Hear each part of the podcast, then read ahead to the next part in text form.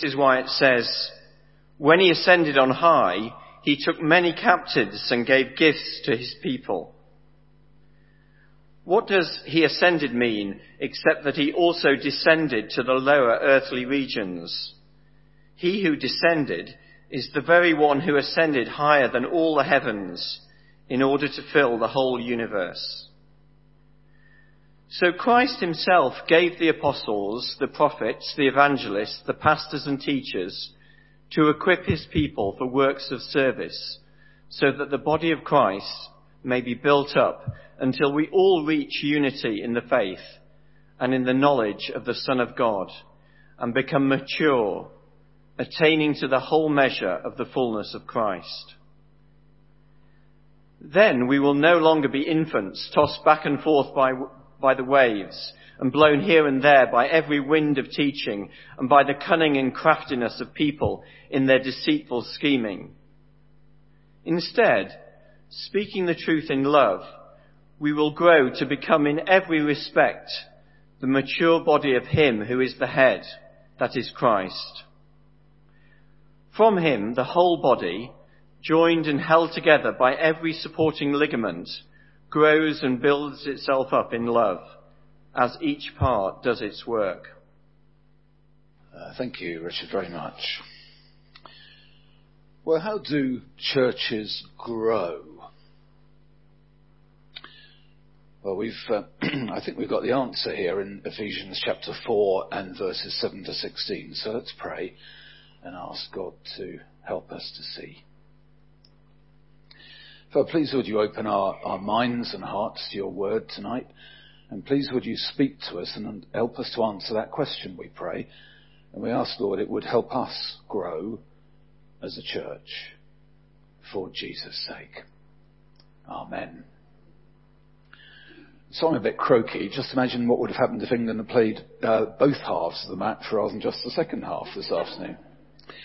Um, so, uh, how do churches grow? Ephesians 4, 7 to 16. That's the question for this evening.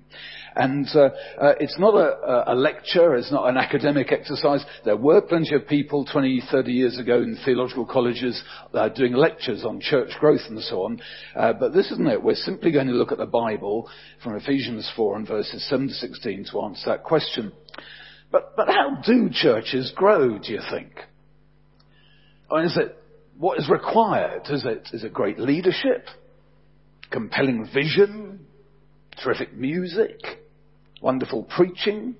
Second and unpastoral care? What is it? Why do churches grow? How can, how does it happen? And anyway, what do we mean by growing? I mean, what do we mean by, I mean, I suppose naturally when I ask the question, you're probably thinking, well, uh, numbers having more people coming through the doors and so on. Um, so we get bigger and maybe have to start more services or we have to plant another ch- congregation or whatever. Um, but uh, it could also mean growing in maturity or growing in understanding, or growing in our love for each other, or growing in tolerance and unity, or growing in love for Jesus, or growing in our spiritual passion. How do churches grow, and what does it mean? Well, I hope it's one of our prayers at the start of this year that during uh, 2020 uh, that we would grow as individually and that we would grow as a church. Uh, perhaps in numbers, I hope it would be in numbers, but also I'd hope in maturity, in understanding, in love, in passion, and so on. But how does that happen? How does it happen biblically? Well, the first and fundamental thing we need to say is this that uh, uh, it is Christ who makes churches grow. If we want to grow, it's not down to us at the end of the day. Christ makes churches grow. Uh, one of our top goals for this year uh, if you've got, you've got, one of these, our verse card and the top goals on the back. And the first, the top one, uh, number one, we've got number one and number two. Number one is the Bible teaching goal. Lives transformed by God through the application of great Bible teaching uh, week by week. But that won't make BH grow, just great Bible teaching. Nor will the music. Nor will having, nor will having, you know, spending more money on the AV. Uh, nor will having great organization or anything like that. We want to have those things, yes. But uh, uh, the fundamental truth is that we must not forget is this. Christ makes churches grow. That's the way it works. It's not down to us and how wonderful we can be.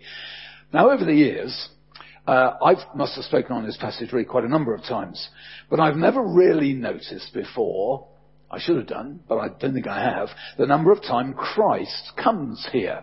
If you just glance through the passage, he's there in verse 7, and verses 8 to 10, and 11, and 12, and 13, and 15, and 16.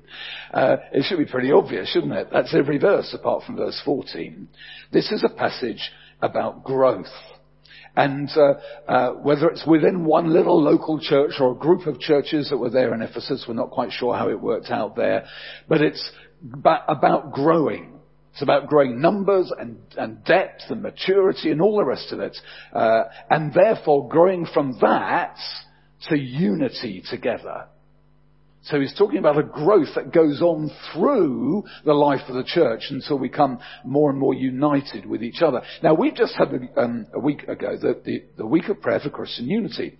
Not a bad thing that we should pray for Christians to be united. Now, but in this passage, the unity uh, between Christians and the maturity of Christians are all bound up together. It's like you're in one bundle, okay? The growth uh, uh, of um, unity between Christians and the maturity of Christians. They're all completely wrapped up together with each other. In other words, you will never be united with other Christians unless you are growing to maturity as a Christian. So it's pointless just praying for Christian unity unless we're actually also praying for our own maturity as Christians. And that comes from Christ, as we're going to see, because Christ makes churches grow. It's Christ who brings maturity to the body. It's Christ who will bring in more numbers and all the rest of it. And of course, if we believe that it's Christ who makes churches grow, what are we going to do about it? Going to pray for it.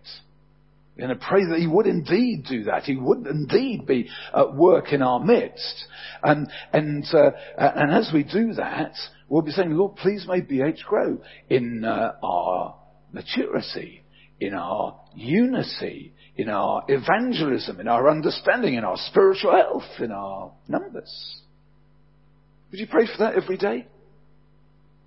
Be a good thing to pray, wouldn't it? Every day this year and then beyond. And be good too. Let's have another push on our prayer meeting because we want people to come together to pray. And would you pray for it in your small groups? But come together and pray uh, as we do uh, second Wednesday of every month. Make that a priority. Wednesday the 12th of February is our next one. So do come and pray, either lunchtime or in the evening or both. That's the fundamental thing we need to uh, start off by saying. It is Christ who makes churches grow. So pray for it. Second thing I want to say is this. Uh, churches grow through people. People. So it is Christ who does it, but he does it through the likes of you and me. And, uh, uh, and first of all, the, the sort of sub point here is people with gifts. Now, I need to mention verses 8 to 10 here because that all looks a bit complicated and so on. I'm not going to spend much time there, just briefly to say, it's basically saying, Jesus died for us. Jesus came to this earth and he died for us. So, for instance, the beginning of verse 10, he who descended is the very one who ascended high. Well, at the beginning there, he's talking about Jesus' death, and then a number of times here, he talks about Jesus ascending. That is when he has come down to earth and he's died for us, and then he is ascended back to heaven. And so it is the risen and the ascended Lord Jesus who gives his spirit and gives gifts so his church here may grow. Or, as verse 7 says, if you want to phrase it in that way, but to each one of us, grace has been given as Christ apportioned it. Grace has been given by Christ. These gifts are given by Christ so that the church may grow. To each one of us. So actually, the gifts it talks about predominantly here in verse 11, just we're going to focus on verse 11 in just a moment. Christ himself gave the apostles, the prophets, the evangelists, the pastors, and teachers. So the uh, the gifts he's he's given he's talking about there are gifts that are given to us. as the church. Not to all of it. It's not that everyone here is an evangelist, a pastor, teacher, or whatever, but they're given to all of us, as I'll explain in just a moment. Now, you have a look at verse 11 again. There are those four gifts. Christ himself gave the risen Christ, this is the ascended Christ. He gave the apostles, the prophets, the evangelists, the pastors and teachers. Those four different gifts there. You may not be any of those, okay? None of us are apostles, because the apostles were there in the first century. It was their responsibility to formulate the gospel, to write it down. They've given authority by Jesus to write down the New Testament for us, to finish the Bible for us. No apostles in that sense anymore. Some churches call their pastor an apostle. They can do it if you like. Personally, I think that's a bit confusing. Let's keep apostles in the New Testament. No apostles anymore. We are an apostolic church because we follow the doctrine of the first century apostles. But what it says in verse 11 is the apostles who were then, and in these days, prophets, evangelists, and pastors and teachers, they are God's gift to us all. They're part of God's grace to us. And let's look at it in a little bit more detail. People with gifts, but also not just people with gifts, but uh, we're talking about different gifts. Now, I've mentioned the apostles uh, already. They're there. Uh, and those are part of the people that God has given us as gifts to us so that we may grow. Next, he talks about the prophets. There are people amongst us here who are prophets. Don't be afraid to use the word, okay? A prophet is someone who is able to take and explain the Bible and help us to apply it to our lives. That means if I'm doing a good job tonight, I am prophesying. I am a prophet. That means in your small group, if someone helps you to understand the Bible and apply it to your life, they're a prophet. It means maybe over coffee here. If someone is taking the Bible and helping you to apply it to your life, they're a prophet. In your uh, small group, one to one, maybe you're doing a one to one, you're looking at the Bible, they help you to understand the Bible to your life, they're a prophet, okay? They're prophesying. It's no big deal. It's not something very, very special in terms of, you know, you must be all these wonderful people. Just ordinary, everyday Christians. We've got loads of prophets here, okay? Taking the Bible, helping people to apply it to our lives. And uh, uh, so as far as I'm doing that now, I'm a prophet. Now, some churches say a prophet is someone who has a word from the Lord about a particular situation, and it often comes in the form of a picture or even a riddle. Quite why God should speak to us in riddles, I don't know. It seems to me uh, he doesn't really, he wants to communicate clearly. Or something which sounds like a psalm. Well, God may do that, and He may choose to speak to folks in that way, but it's not what the Bible and New Testament means by prophecy. Prophecy is explaining and applying the Bible. Then there are evangelists in verse 11. And that's, that's those who are, those who are able to engage unbelievers with the truth of the gospel. And there's a bit more to that, but we'll come to that in a moment. And then there are the pastor teachers. Now, have a look at verse 11 uh, carefully. So Christ himself gave the, the apostles, the prophets, the evangelists, the pastors, and he doesn't say the teachers because there's no the in the original. So we think it probably is the pastor teacher. It's one person who is the pastor teacher. And, uh, uh, and that person is, uh, is a very important, uh, is a very important person because they will uh, be able to teach the Bible and take from the Bible in their pastoral care. Our eldest son, Chris, um, we were up there just recently and, uh, and he said they've been given this book. They've, had some challenges with William, their son, our grandson, and, their, um, vicar Holy Trinity Norwich, Richard, uh, had given them this book, Tumbling Sky. And Chris said, this is a great book. I opened it up, and what is it? It's the Bible. Uh, it's Psalms and uh, about a page of uh, uh just helping people to apply that who are going through uh, difficult times. So I'm going to read that, um, and uh, I imagine I'll be recommending it. If my son recommends it, then I ought to recommend it too, shouldn't I? So, but this is, but th- I thank God for Richard, their vicar, actually pointing Chris and Sarah to the Bible and a book which helps them to, to see and to understand the Bible. He's being a pastor teacher there. So those people, different gifts, uh, are a gift of God to the church. And as someone said, these aren't abilities given to people, but people given to the church. These aren't abilities given to people, but people given to the church. So the apostles, the prophets, the evangelists, the pastor teachers, they're people given to the church that we may grow. And have you noticed something else about them? They're not just people with gifts, but they're uh, word gifts. You notice they're all about the communication of God's word, the Bible. So the Bible must be absolutely central to our church growing. Because He's gifted the church with people who are able to help us to understand it, to apply the Bible, to help us to tell the truth of the Bible to others, to care for and support one another with truth from the Bible. So we'll always turn to the Bible. We'll want to read the Bible daily. We'll want to have the Bible on us uh, on your phone, most likely. If you haven't got the Bible on your phone, I want to suggest you probably should have if you're a Christian. It's a good thing. Either that or just have a Bible with you. But, uh, you know, there are free Bible apps and so on. You can go to the App Store tonight and get one. But they're word gifts. They're all word gifts, all of them. That little picture there, you can get those things on the internet, can't you? Which has got, you know, put those words in it. And, uh, our cat gave me one. That's not it, by the way. And, uh,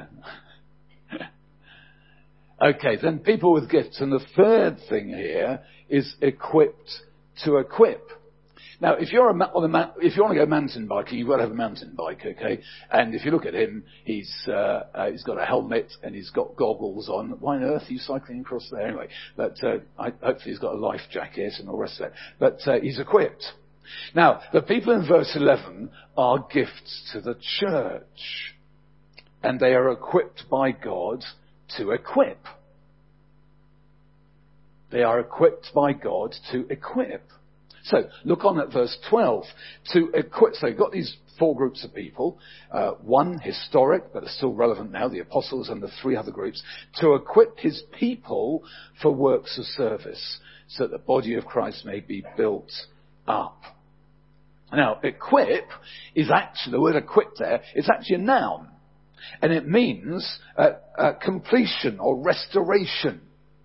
So if we want the church to be completed or perhaps restored, then we must be having those uh, gifts used so that we will be equipping the church for works of service. So this church will not be completed until those who are gifted as prophets, evangelists and pastor teachers are helping and equipping us to be prophets, evangelists, and pastor teachers. So it means if you've got the gift of evangelism, if you find that actually you talk to people easily about Jesus and through you, uh, from time to time, or maybe a lot, people come to faith, that's marvelous. That's fantastic. But you want to help others to do it as well. That's what it means. You don't just do it, you you help and equip other people to do it.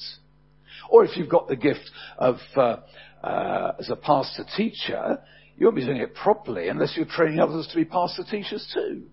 And if you're a prophet, the ability to help and apply the Bible to people's lives, you won't be doing it properly unless you're helping other people to do it as well. Unless you're equipping them, equipped to equip.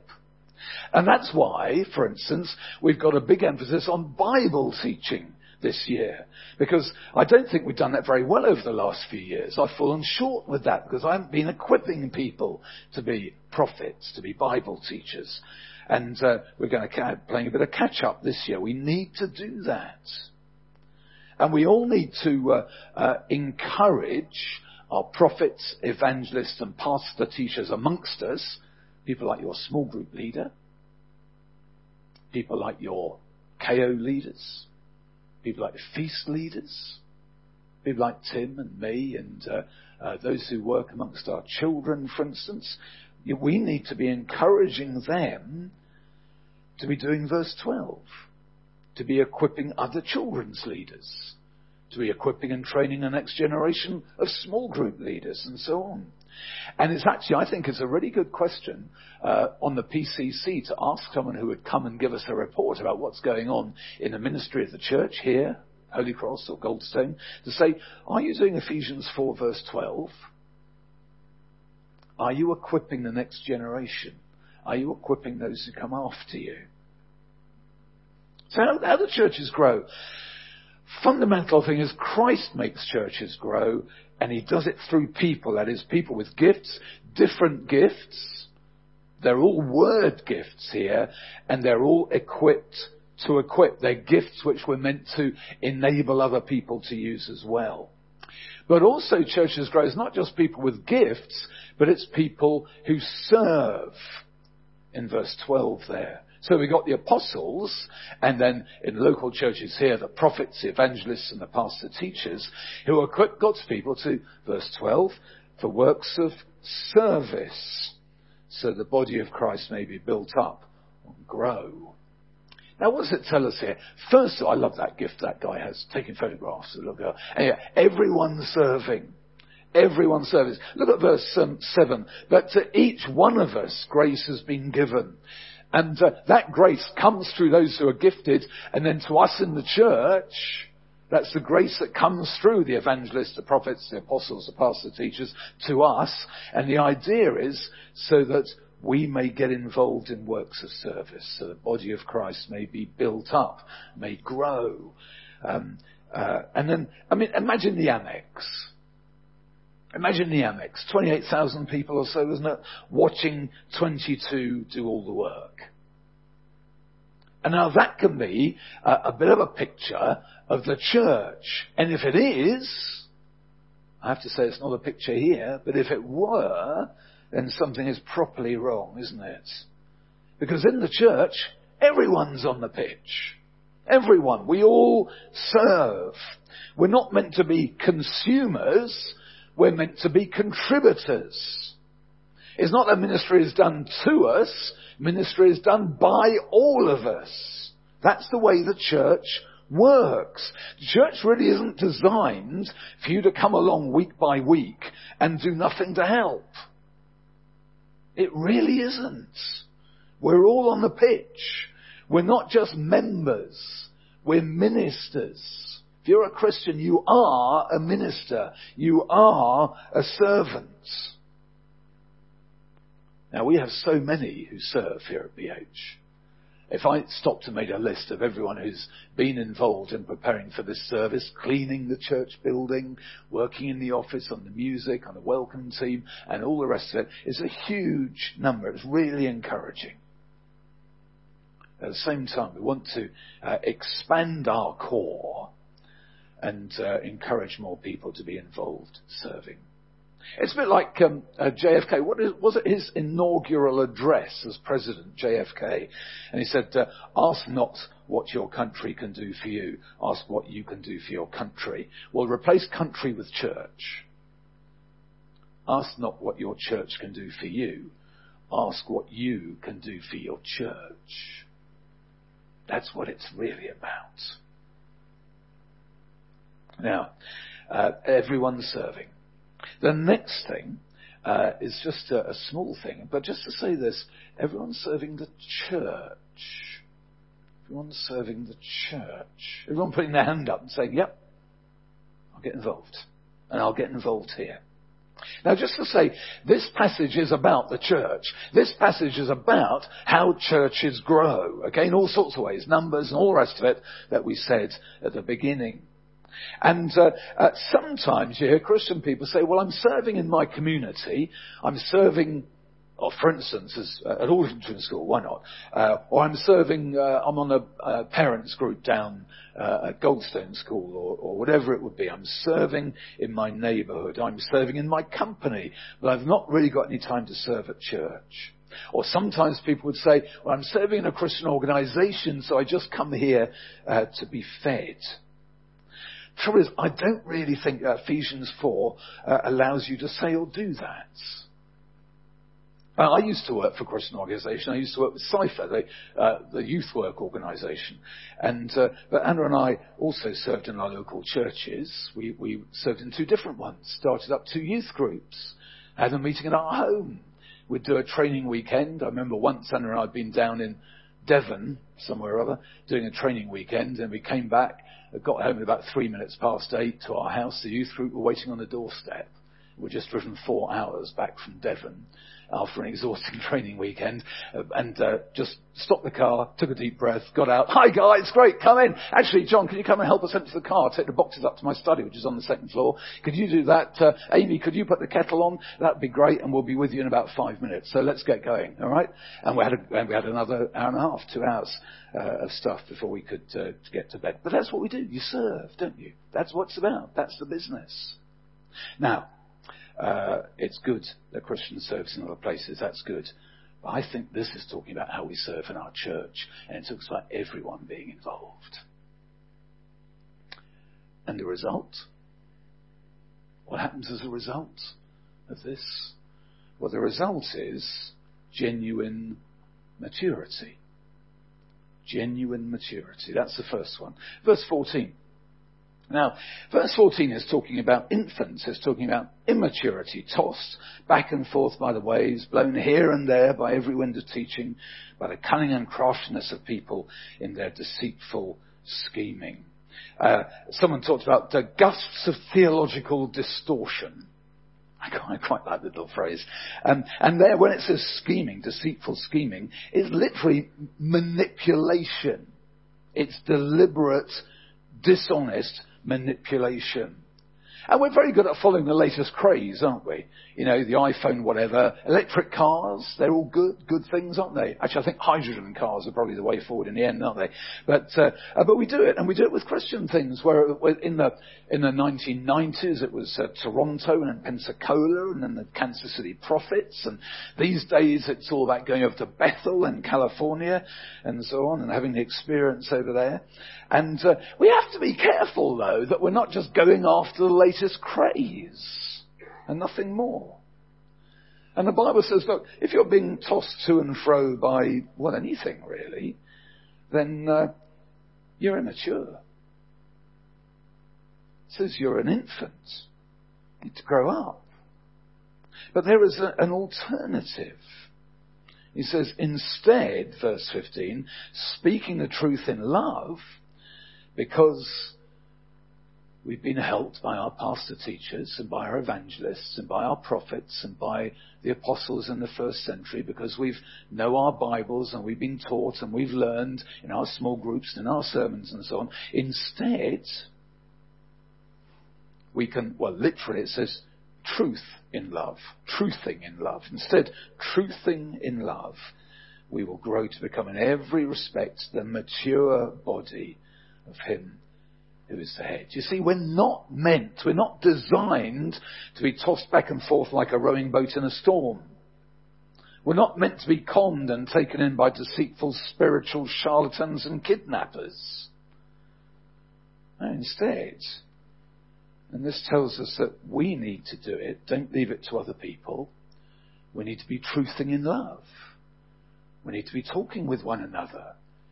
We need to be speaking the Bible. We need to be pastor teachers. We need to be prophets with each other. So we apply the Bible to one another's lives and we ask help to do that. And verse 15 says, Christ is our head, our leader, our authority. He's also uh, our source in verse 16.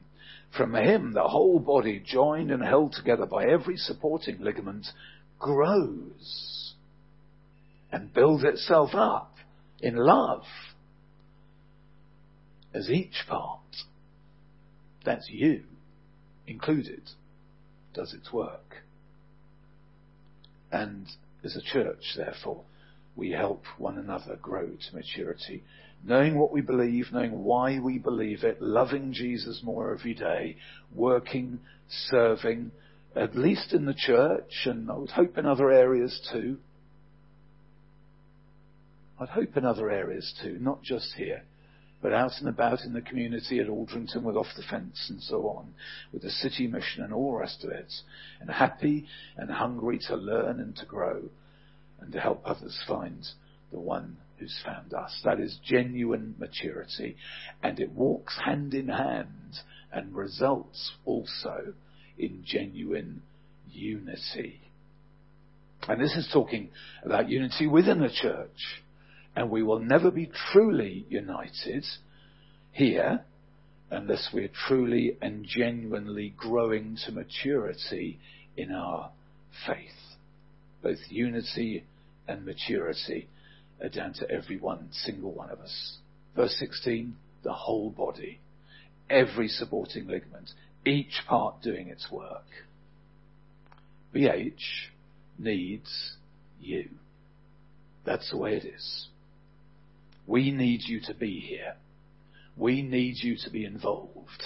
We need you to serve. We need you to work. And we will never be properly united as a church, and we will never be properly mature unless you're involved, serving, working, growing to become more like Jesus. How do churches grow?